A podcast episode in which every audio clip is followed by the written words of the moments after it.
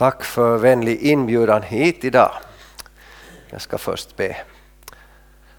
Herre, tack för att du är allsmäktig Gud. Tack att jag får be till dig. Att du styr mina tankar, beskär och tar bort det som är onödigt. Tack för koncentration på det som du ser som viktigt. Herre, det kan jag inte bedöma själv tillräckligt bra. Men jag prisar dig Herre för att du vill tala. Du har det levande ordet för oss. Du upplyser hjärtan och sinnen. Tack att du vill tala in i våra liv genom ditt ord, nu och alltid. I Jesu namn ber jag och tackar dig. Amen.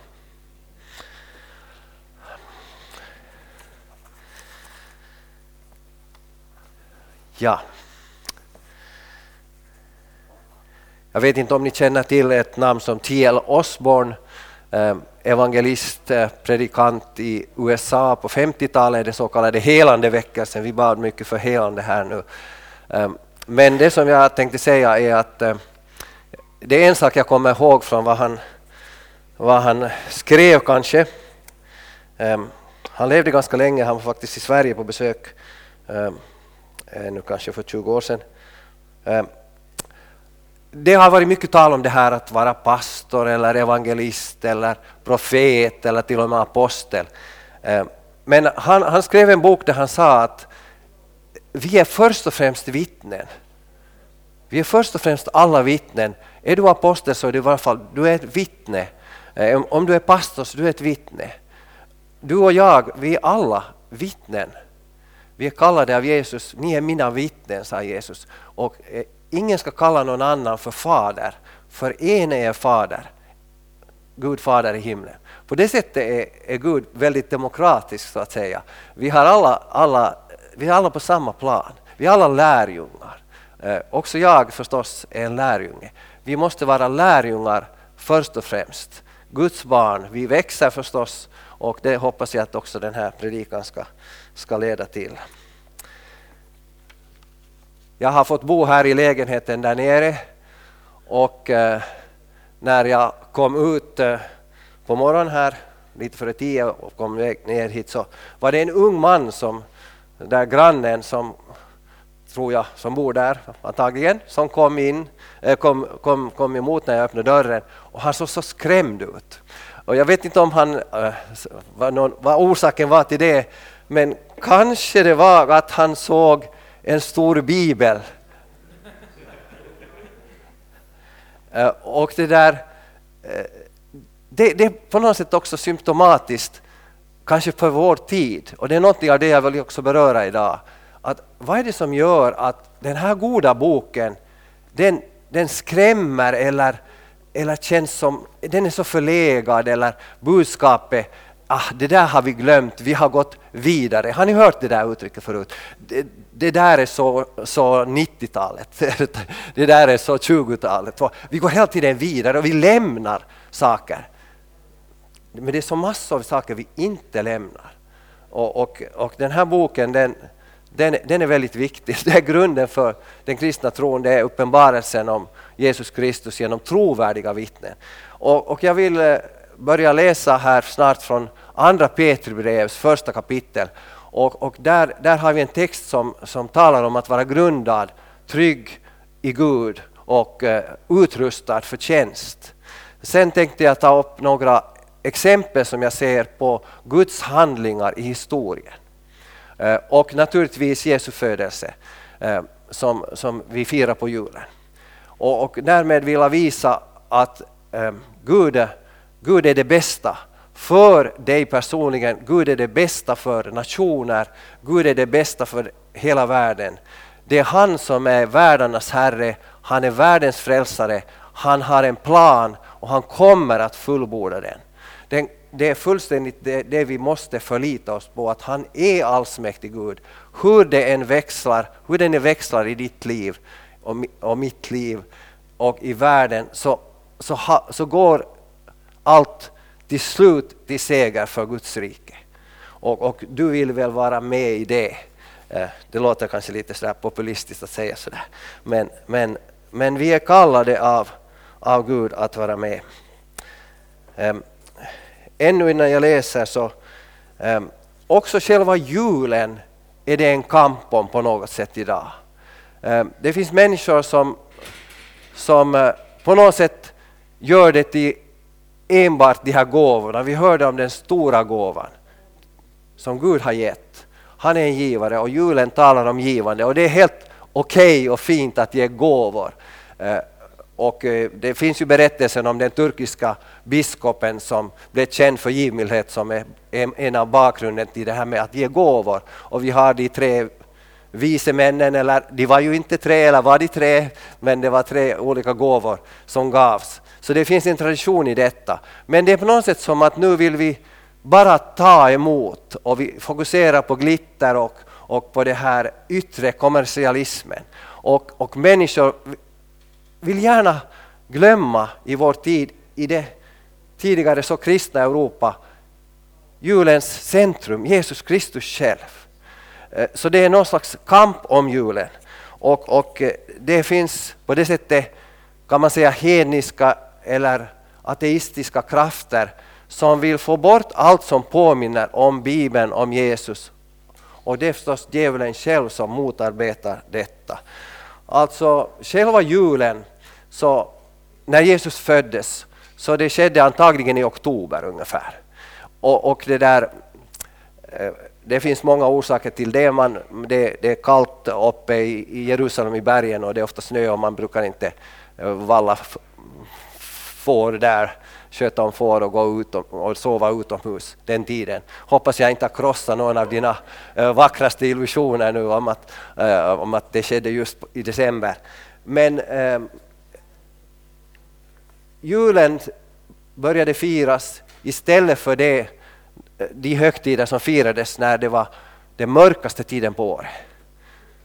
Eh, och eh, till exempel i England så, så började flytta man eller ersatte de hedniska högtiderna på 500-600-talet med julen. Man satte alltså julens firande till en tid för att försöka få människor att få kunna fira Jesus den tid där man annars firade hedniska riter.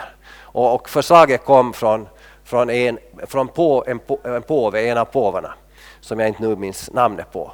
Och, och, och, det där, nu är det som att man vill få det tillbaka till att bara fira det gamla hedniska igen, som har att göra med allt det världsliga, det som är Guds goda gåvor till oss, men att man glömmer bort det inre i människan, människans själ, människans ande, och det är att vi är ingenting utan Guds ande. Vår själ lever en kort tid här men om vi blir frälsta kommer vi att kunna leva för evigt. Efter den långa inledningen så ska jag nu gå till andra Petri brev. Och vi får upp den här på, på skärmen. Och eh, jag kommer att läsa den och sen ska vi se på den. Jag plockar ut några, ganska många punkter här som jag har upplevt i min andakt. Jag läser i Jesu namn. Från Simeon Petrus, Jesu Kristi tjänare och apostel, till dem som genom rättfärdigheten från vår Gud och frälsare Jesus Kristus har fått samma dyrbara tro som vi. Nåd och frid vare med er i allt rikare mått genom kunskapen om Gud och vår Herre Jesus. Hans gudomliga makt har skänkt oss allt vi behöver för liv och Guds fruktan genom kunskapen om honom som har kallat oss med sin härlighet och godhet. Genom dessa har han gett oss sina stora och dyrbara löften för att ni genom dem ska få del av gudomlig natur sedan ni kommit undan det fördärv som på grund av begäret finns i världen. Gör därför allt ni kan för att i er tro visa dygd, i dygden insikt, i insikten självbehärskning, i självbehärskningen uthållighet, i uthålligheten gudsfruktan, i gudsfruktan syskonkärlek och i syskonkärleken kärlek till alla människor. För om allt detta finns hos er och får växa, blir ni inte overksamma eller utan frukt i er kunskap om vår Herre Jesus Kristus. Men den som saknar detta är närsynt och blind och har glömt att han blev renad från sina tidigare synder. Var därför desto ivrigare bröder och det betyder också systrar. Det är bibliskt att bröder betecknar både, brö, både män och kvinnor. Var därför ivriga, skulle kunna också stå, barn till Gud, Guds efterföljare. Att befästa er kallelse och utkårelse. Gör ni det ska ni aldrig någonsin falla. För ni får en fri och öppen ingång till vår Herre och Frälsare Jesu Kristi eviga rike. Därför tänker jag ständigt påminna er om detta, trots att ni redan vet det och är befästa i den sanning som ni har. Vi har hoppat till vers 15. Men jag vill göra vad jag kan för att ni också efter min bortgång alltid ska minnas detta.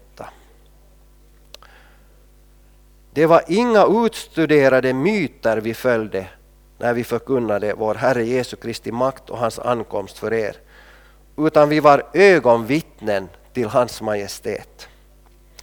Och jag hoppar vidare ännu. Den rösten, det är vers 18, den rösten från Gud hörde vi själva från himlet, från himlen när vi var med honom på det heliga berget. Så mycket fastare står nu det profetiska ordet för oss och ni gör rätt i att hålla er till det som till ett ljus som lyser på en dyster plats tills dagen gryr och morgonstjärnan går upp i era hjärtan. Gud har lite poetisk förmåga också. Framförallt ska ni veta att ingen profetia i skriften har kommit till genom egen tolkning. Ingen profetia har burits fram genom någon människas vilja. Utan ledda av den heliga Ande har människor talat vad de fått från Gud. Amen. Eh, det är så rik text vi har i Bibeln. Och vi gör så gott i att vara disciplinerade i att ta tid med andakt, med bibelläsning. Eh, det sägs att kristna läser Bibeln så lite. Och, och eh, inte läser jag heller alltid varje dag. Men här står det om disciplin. Och, och eh, det är en viktig del av det här att vara kristen. Ibland blir det att man suckar dagen lång Jesus, Jesus. Fast någon säger att det är lite fånigt. Men jag känner att publikanens bön är det viktigaste. Herre förbarma dig över mig syndare. Men, men vi är kallade till att utvecklas och vi utvecklas inte. Vi, vi, vi känner inte roten i vår tro om vi inte tar till oss Guds ord i all dess rikedom. Och här står för det första att Petrus vänder sig till sina mottagare och säger åt dem att de har fått samma dyrbara tro som apostlarna. Som urförsamlingen i Jerusalem. Och detsamma gäller dig. Du har fått samma dyrbara tro som de fick som vandrade med Jesus. Johannes 17 talar om hur Jesus bar för det. Enheten mellan alla kristna, att vi, har, vi är ett genom den heliga Ande. Det är samma träd genom hela historien. Guds folk. Och eh, han talar om kunskapen om Gud.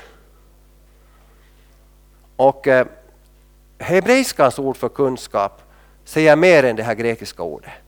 Och det är ungefär mera som kännedom på svenska. Det är kunskap, det är kännedom. Det är inte bara huvudskunskap, fast det också är det, det är det att vi har mött honom, vi, vi har kontakt med honom. Det är att uppleva att han finns med. Känna, känna personligen. Och det är väldigt viktigt ord. Och det är det vi får ta del av genom ordet. Han talar till oss. Och genom den heliga Ande. För det tredje så talar han om att han har redan skänkt oss allt vi behöver. Det finns liksom där och strömmar till oss genom tron när vi behöver det. Allt vi behöver. Genom kunskapen om honom. Igen den här relationen till honom. Vi, lever, vi är kallade att leva i honom och han i oss. Kristuslivet är att vara inympad i trädet. Vi är i honom och han i oss. Och genom det här får vi alltså del av gudomlig natur. Det här trädet, bilder av trädet. Och där finns en skillnad nu mellan en kristen och icke-kristen. Man är inympad i trädet och man har kommit undan, det är min femte punkt här, det fördärv som på grund av begäret finns i världen. Världen är i djävulens våld, säger Bibeln. Han är denna världens furste. Men inte länge till. Det, det hoppas vi på. Fast vi inte vet och vi kommer aldrig att kunna veta tid eller stund. Det finns så många fruktlösa besök och det är en av de där första tecknen på villfarelsen när någon säger att den har tänkt att då kommer Jesus. Men Jesus föddes och det är högtiden men det viktiga för oss som kristna är att han kommer på nytt. För det är ju inte färdigt, hans verk är inte färdigt. Du är inte helt färdig, världen har inte blivit Guds värld ännu. Och just på grund av det att vi är i trädet och vi ska bära frukt så ska vi göra allt vad vi kan för att det ska ske. Det är din del. Du kan inte allt men du kan göra någonting, du kan ge dig själv åt Gud. Och här finns en beskrivning. Låt er inte störas av mina händer hela tiden. Det är sådant ofog jag har att jag håller på så här. Det är hemskt att se på sig själv ibland när man, hur man beter sig. Jag går inte igenom de här dygderna. Det är lite som Petrus säger att jag kan nog också det här med, med, med, med dygder och beskrivning av moraliska mor, människan och allting. Och lite, han har lärt sig nu, fiskaren bland greker och romare och märkt att de är bildade på sitt sätt och, och han säger jag kan nog också det här. Skoja lite nu. Kärlek inbördes, kärlek som överflödar till andra människor. Ehm, jag, jag är kanske inte någon riktigt sån koncentrerad pastor, predikant, utan jag trivs jättebra att prata med människor utanför kyrkan och också här förstås. Men, men jag, ibland har jag upplevt att nu är jag flygplansmissionär. Eh, det var en tid när jag, några år sedan som jag reste ganska mycket och en gång så åkte jag till Schweiz på en konferens och eh, då, då, bytte jag till och med plan. Det, det, blev en sån resa att jag bytte plan. Så jag hade fram och tillbaka så hade jag fyra olika resor och eh, det var intressant att se vem som satte sig bredvid en. Och, och så fick man bli bekant och ni vet på ett flygplan så är det sällan som man träffas, träffar samma obekanta människa på nytt. Är det någon här som har någon gång träffat slumpartat eh, på nytt en sån här människa? Eller i en buss? Det är svårt att minnas. Men jag vet att jag träffade faktiskt efter den resan en på nytt. Och, och, det ser jag som Guds stora tecken på att det kan hända de mest underliga saker. Jag ska, jag ska nämna det kort. Um, uh, det hände faktiskt på, på det där uh, flygstationen um, som jag inte minns var det var, om det var Köpenhamn eller Så, så där var ju också en, en möjlighet att träffa någon. Um, och ehm, um, det var en ung man, lite klädd i svart och, och, och mycket yngre än jag. Och uh, jag började prata med honom och fråga honom saker och ting. Och, om jag kommer ihåg rätt så hade han varit hälsa på sin flickvän i England Då. jag hade kommit från Schweiz, han hade kommit från England. Då. så skulle han åka hem till Finland. Och vi pratade där en kort stund och det blev nog inte så mycket andligt tal tycker jag sådär, men något lite kanske. Jag, jag tycker inte man ska vara påflugen, utan det händer att människor själv lyfter fram någonting eller de frågar vad jobbar du med eller så här.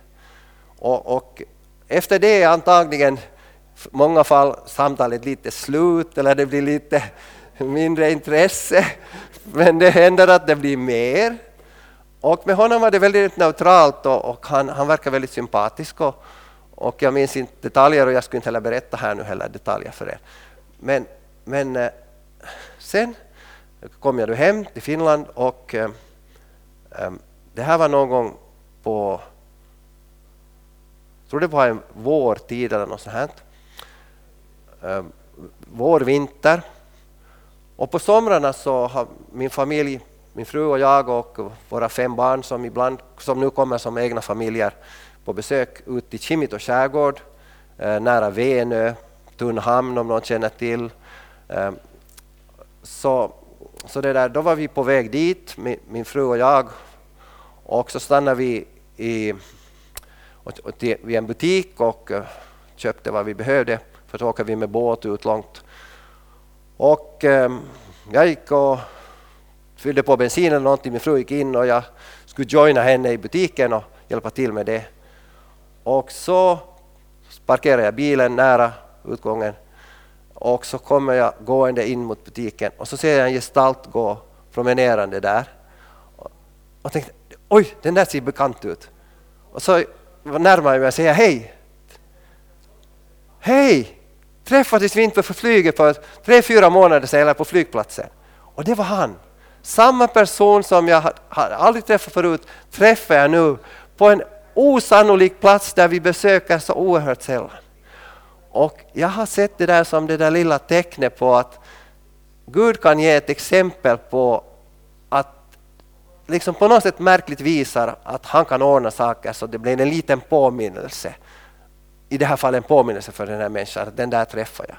Och så växlar vi några ord och så var det, så var det över. Um. Sen har det också hänt en gång när jag kom från, nu, jag vill inte briljera, jag säger det är inte därför, men jag var på konferens då i Kanada. Eh, jag, jag har fått resa på sådana här os, osannolika resor, lilla jag.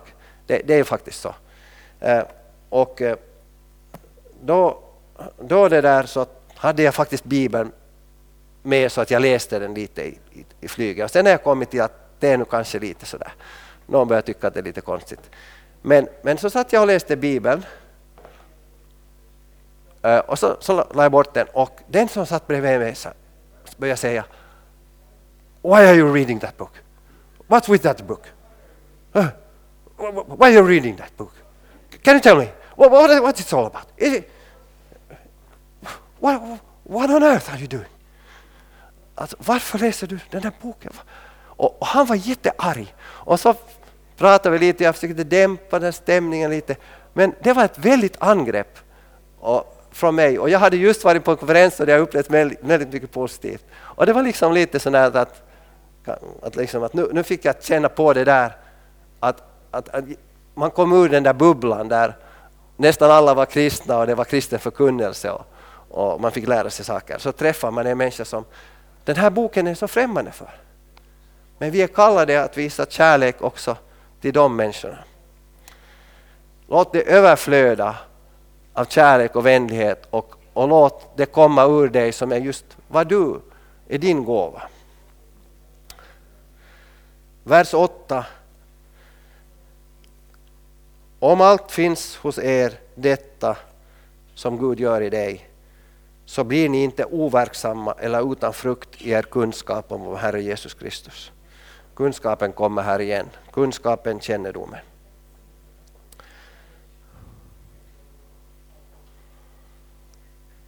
Sen nästa vers, att inte glömma att man har blivit renad från sina synder. Till klassisk kristen tro hör att man upplever att man är syndare. Man får en syndakännedom och man bekänner dem och man blir förlåten. Och det föder en kärlek till honom som har förlåtit.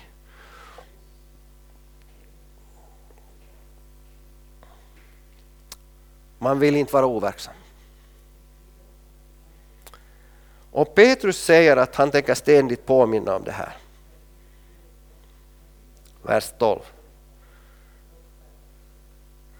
Så tydligen är det väldigt viktigt att gå på gudstjänst, väldigt viktigt att läsa Bibeln, väldigt viktigt att inte övergiva kristna vänner. Det, är viktigt att tjäna.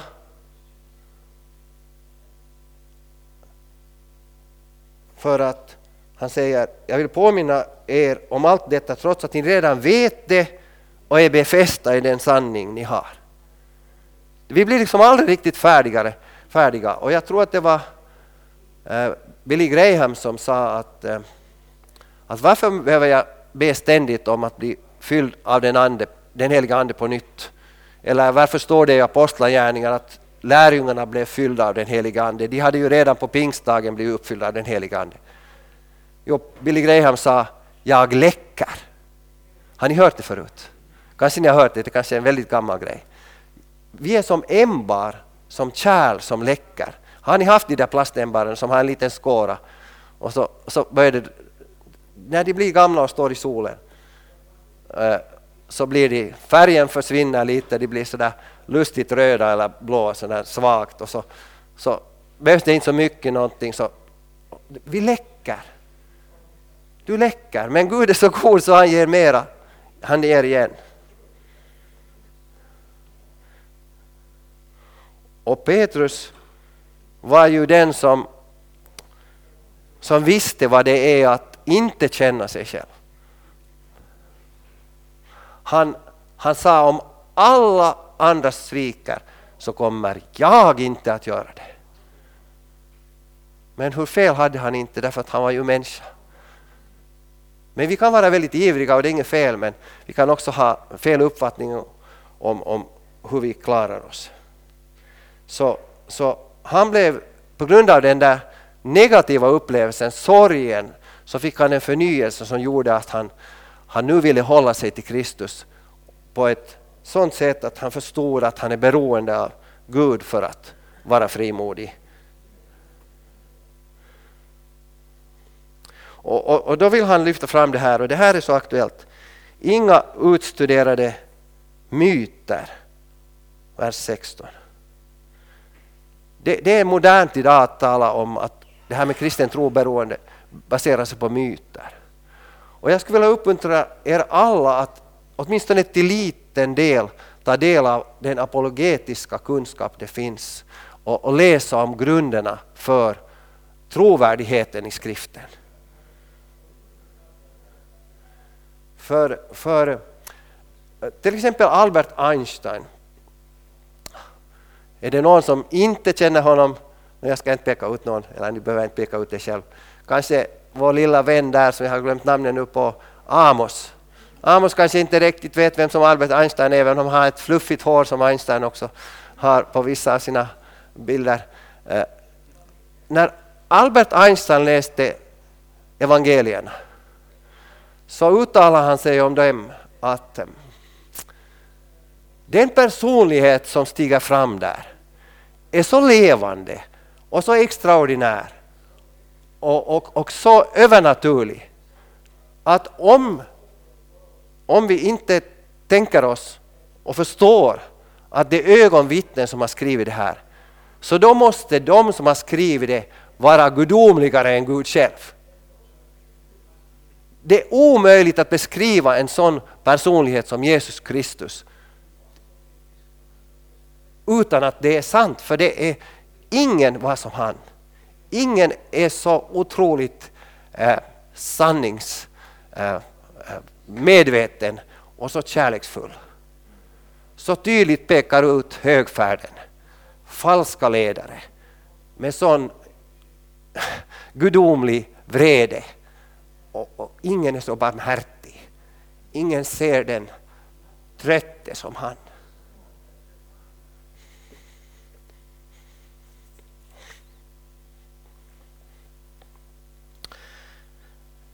Vi var ögonvittnen till hans majestät. De upplevde hans storhet, men de såg också hans kamp i bön. Och de såg hur han bemötte de svaga. De såg hans mänsklighet och de såg hans gudomlighet.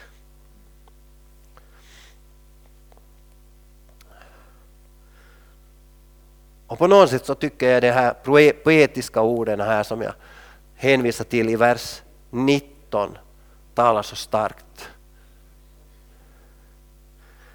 Han ser liksom framför sig, han ser liksom för oss hela den grymma historien i världen. Det som hade varit med envåldshärskare, fattigdom, förtryck, grymma riter och slakt och, och offer av människor. Och han är det sista offret. Men efter det fortsatt högmod, krig, mänsklig egoism. Och han talar om den dysterheten, men där lyser. Och där påminns vi varje jul om Jesus som föddes. Och vi påminns och vi läser om det. Och vi ser hur Gud verkar i historien. I väckelser, i enkla sammanhang, i stora sammanhang. Ett ljus som lyser på en dyster plats. Och en dag ska allt fullbordas i stor härlighet. Där inga tårar mera ska vara. Ingen sorg. Morgonstjärnan går upp i era hjärtan. Och han återvänder till skriften, att vi kan lita på Bibeln, Guds ord. Ingenting i skriften har kommit till genom egen tolkning. Och Paulus talar om samma sak i Timoteusbreven till församlingens tjänare, medhjälpare. Hur skriften är den som vi får sanningen ur. Utan, och vi är ledda av den heliga Ande. Det är inte människor som ska bestämma vad Gud har sagt. Utan Gud har uppenbarat det för oss och han bevisar sanningen i skriften i människors liv, i ditt liv, genom vad han gör och vad han gör genom dig och genom andra som är goda saker. Och vi ska gå till några sådana exempel och lämna Petrus där nu. Och du ska gärna läsa Nya Testamentet ofta. Man, det sägs att Nya Testamentet borde man läsa ofta igenom. Det går ganska snabbt att läsa igenom till och med långa romarbrev.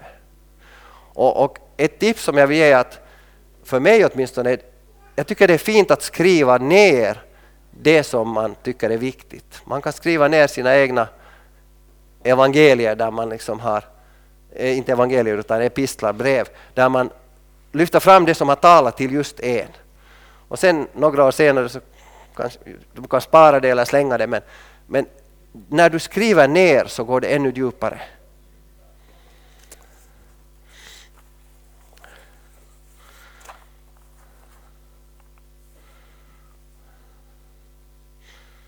Jag måste passa på här en liten, som finska säger man, kevennys här emellan. Ah. Eh, vi, vi sjöng här Let it be Jesus. Och jag har en barndomsvän som vars favoritsång är det här Beatles låt Let it be som Paul McCartney skrev. Let it be, let it be, let it be, let it be. Och, och Paul äh, McCartney så, han är väl äh, typ bekännande katolik. Äh, Um, och det där, han är påverkad då han sjunger om, om Maria, Jesu mor. Och, och nu tänker jag mig att här har vi pricken på i, let it be Jesus. let it be, okej, okay? inte bara låt det vara, eh, var fördragsam, uh, eh, lev i harmoni, utan hur? Let it be, vad är centrum? Jesus. Det sjöng vi här i lovsången. Från honom kommer allt. Han är huvudet. Därifrån strömmar allt. Han är huvudet för församlingen. Han, han, han är din Herre. Och du har inte egentligen gjort honom till Herre. Du erkänner honom som Herre om du har mött honom. Alltså, det här har jag börjat grunna på väldigt mycket. Att skulle jag ha kunnat säga nej till Gud när jag kom till tro? Åtminstone ville jag inte. Vi får se om jag ännu hinner säga någonting hur jag kom till tro, men jag tror att jag har bett honom att förkorta eller att säga när han tycker att nu, nu börjar det bli för långt. Nej, men jag tror att vi ska ta lite exempel här som jag också har tänkt på väldigt mycket. Ehm, vi hade Matteus-texten där med Jesus. Vi kan ta upp den först. Bara, bara så att vi tar lyfta fram någonting. Tänk hur änglarna hjälper till. De är verkliga, vi ser dem inte, de är inte glansbilder. Jesus ska frälsa sitt folk från deras synder. Han frälser oss personligen, men han kom till det judiska folket. Och då visade det sig vilka som verkligen ville följa Gud. För människorna kom i konflikt med de ledare som fanns. Jesus var i konflikt med dem och människorna måste välja Jesus eller fariseerna, saduceerna, de skriftlärda som hade missförstått eller kompromissat med världen så att säga, med egoismen, med ledarskap. Mina små öron som jag sa.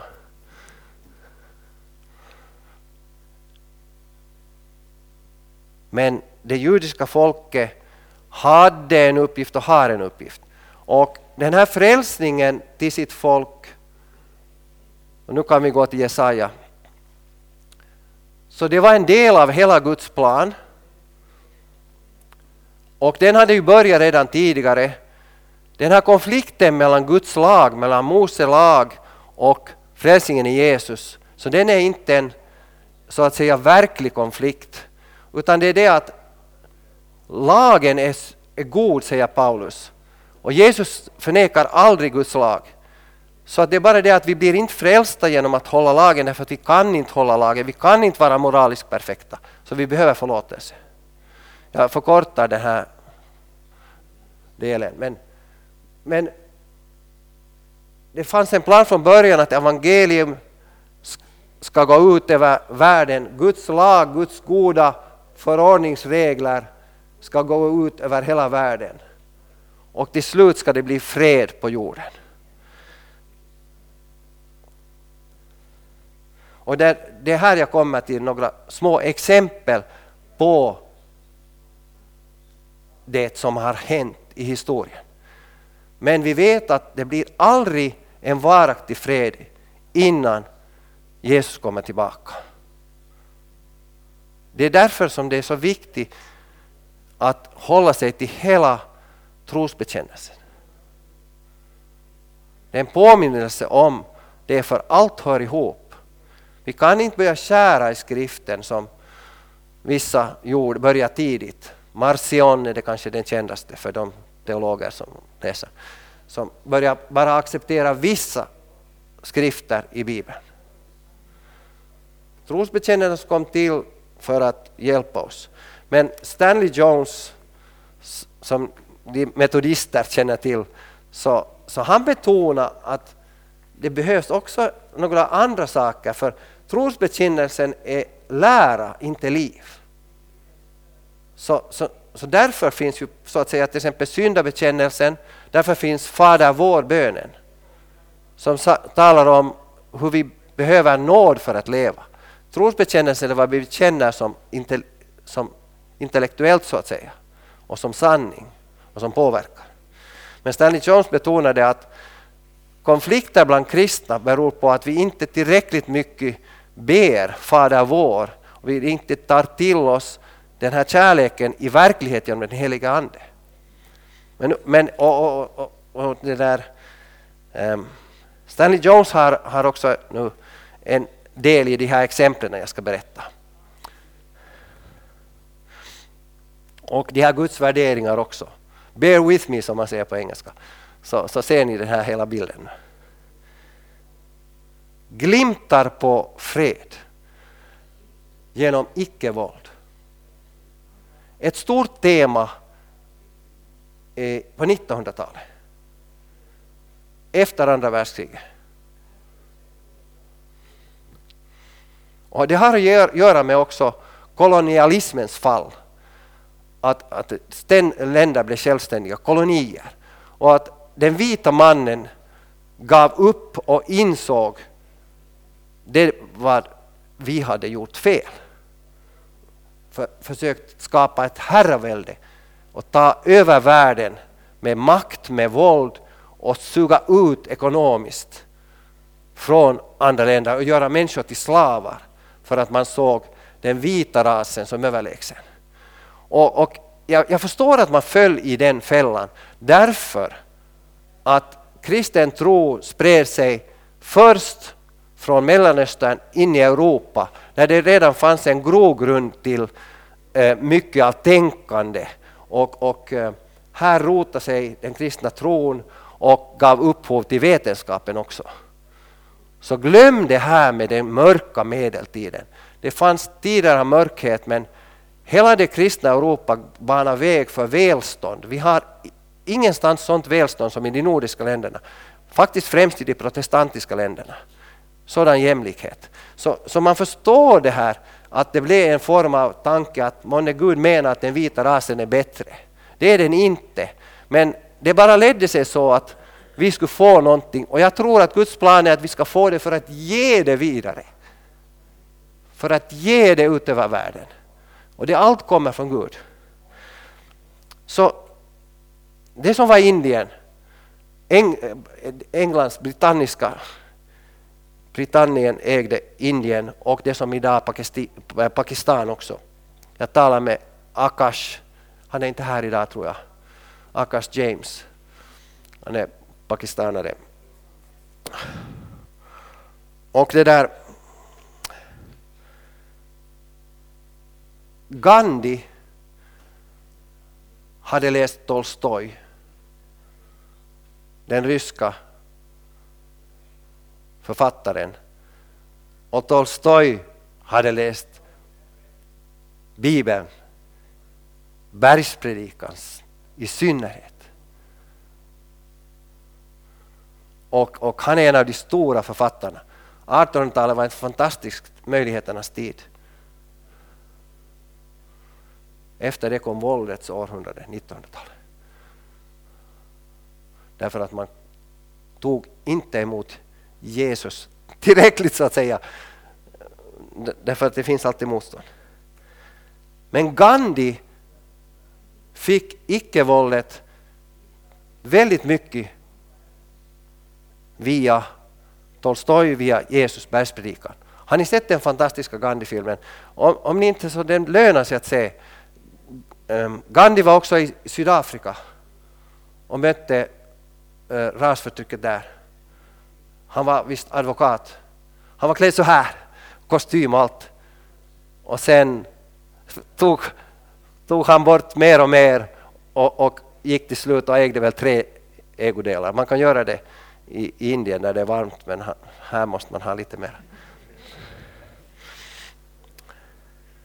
Nu, nu, nu, nu, tar jag, nu drar jag nog ut på det här väldigt mycket. Um,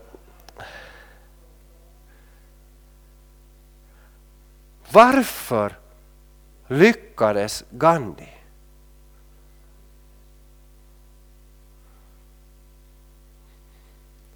Jag menar att det var på grund av att britterna i grunden var kristna. De kunde inte skjuta människor som inte gjorde motstånd. Därför att de hade en kristen moral i grunden. Så även om inte alla är kristna, så Guds lag och Guds tio bud lär ett folk vad som är rätt och vad som är fel. Var lyckas icke-våldet? Det lyckas när motståndarna har åtminstone lite värdighetskänsla och moral. Och ja, min tes ska jag föra vidare till flera exempel. Vi går till USA och Martin Luther King. Ja, jag levde på den tiden redan.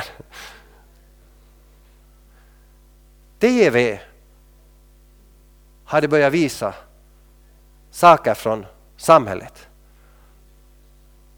Och där sprang, gick först mödrar med sina barn, farmödrar, eh, män, svarta, vita också, i fredliga marscher och polisen började puckla på dem, slå dem och det visades i TV för det amerikanska folket. Och de blev till sig. Är det så här vi beter oss?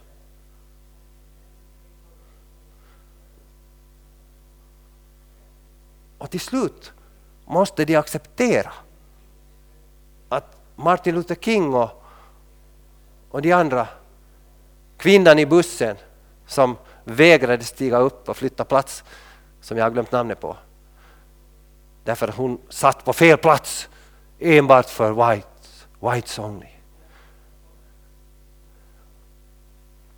Varför lyckades Martin Luther King?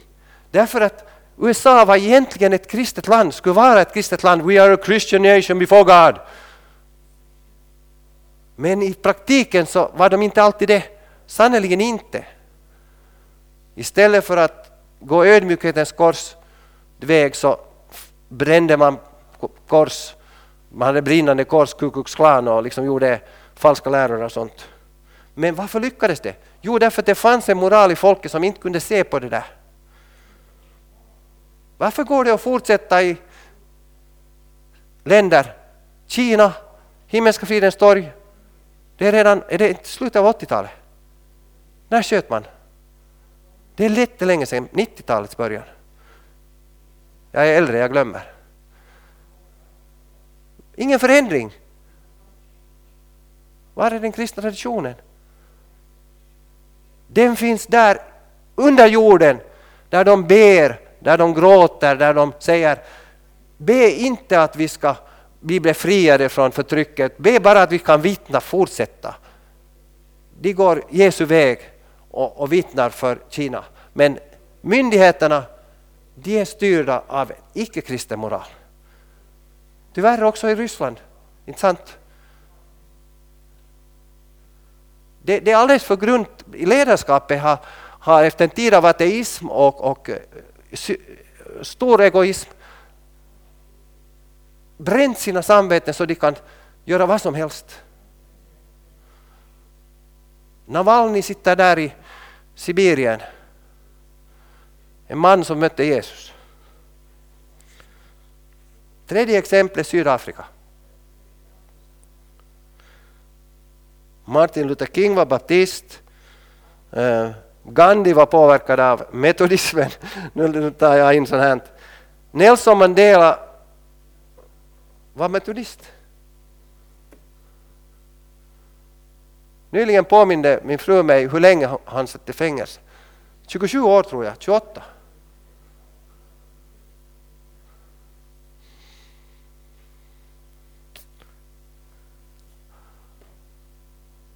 Varför lyckades han? Därför att formellt var boerna kristna. Det fanns någonstans en grund för att man kan inte förfölja människor som går icke-våldets väg. Jesus är fridsfursten. Han kommer inte med vapen. Han kommer med kärlek.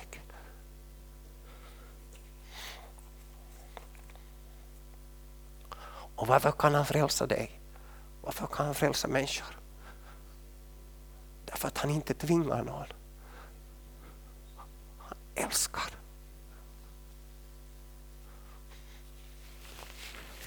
Han gav sitt liv. Han tog inte ditt liv. Och när du ger ditt liv åt honom så får du mera liv.